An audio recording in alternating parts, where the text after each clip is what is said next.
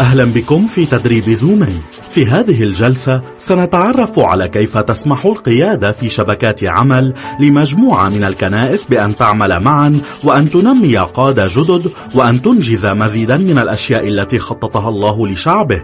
ماذا يحدث للكنائس بينما تنمو وتبدأ كنائس جديدة؟ تبدأ بدورها كنائس جديدة. كيف تبقى مترابطة؟ كيف تحيا كعائلة روحية ممتدة؟ الجواب هو أن كل تلك الكنائس البسيطة تشبه الخلايا في جسم ينمو وترتبط وتشكل شبكة تضم كنيسة مدينة أو منطقة. الكنائس مرتبطة تشترك معا في الجينات الروحية. إنها مترابطة ضمن العائلة المتضاعفة الأولى نفسها. والآن مع بعض الإرشاد تصير معا جسدا أكبر لعمل المزيد أيضا. على مستوى المدينة أو المنطقة تظهر كلمة الله أن جسد المؤمنين تخدمه مجموعة جديدة من القادة. في العهد الجديد تدعو الكنيسة هؤلاء الخدام بالشيوخ والشمامسة والنظار لرعية الله.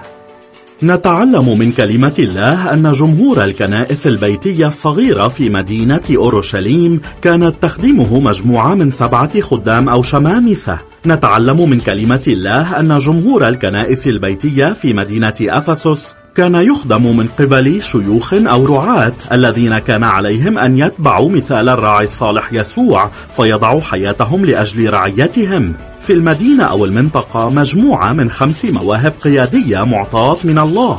تقول كلمة الله إن المسيح أعطى الرسل والأنبياء والرعاة لإعداد شعبه لأعمال الخدمة لكي يبنى جسد المسيح. لم تعطى هذه المواهب الروحية لتقوم المجموعة الصغيرة بكل عمل الكنيسة ولكن من أجل إعداد أتباع يسوع لإتمام العمل ليستطيع كامل جسد المؤمنين من العمل معا لإنجاز كل ما في قلب الله.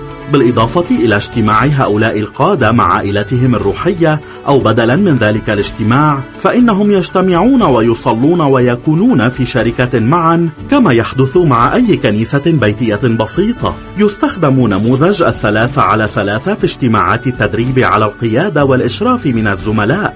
يستخدم نموذج الحقول الأربعة للتخطيط والتقييم والتدريب في مستويات أعلى. حين يلتقي القادة يتحدثون معا عما يحدث معهم ليس فقط كأفراد بل وكذلك ضمن شبكتهم ويتحدثون عن الخير الحاصل في الذين يخدمونهم.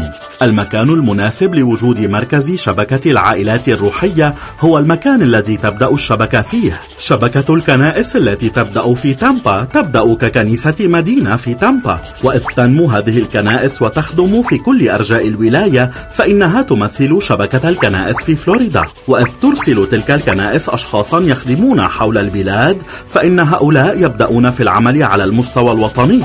قال يسوع كنت أمينا في القليل فأقيمك على الكثير. تبقى شبكات الكنائس مترابطة بسبب جيناتها الروحية المشتركة والبدايات المشتركة. تنقسم الشبكات وتتضاعف لأسباب لغوية أو لأجل مزيد من الفرص للاجتماع. هذا جزء من النمو وليس مشكلة أبدا. رغبة الكنائس البسيطة والأتباع على المستوى الفردي بأن يتعلموا ويطيعوا ويشاركوا كلمة الله هي الجينات الروحية للمجموعة. فأن انتقلت هذه الجينات بنجاح من جيل إلى جيل ومن مؤمن إلى مؤمن فإن كل ما يلزم لبدء حركة جديدة من تضاعف التلاميذ يكون موجودا في كل عائلة روحية وفي كل تابع ليسوع المسيح. حين تؤسس الحركات حركات أخرى فإننا نبدأ برؤية الخميرة تعمل في عجين المدينة. هكذا يأتي ملكوت الله بطريقة تتم بها إرادة الله على الأرض كما في السماء. وهكذا يمكننا أن نتمم المأمورية العظمى بتلمذة أتباع ليسوع من كل الأمم.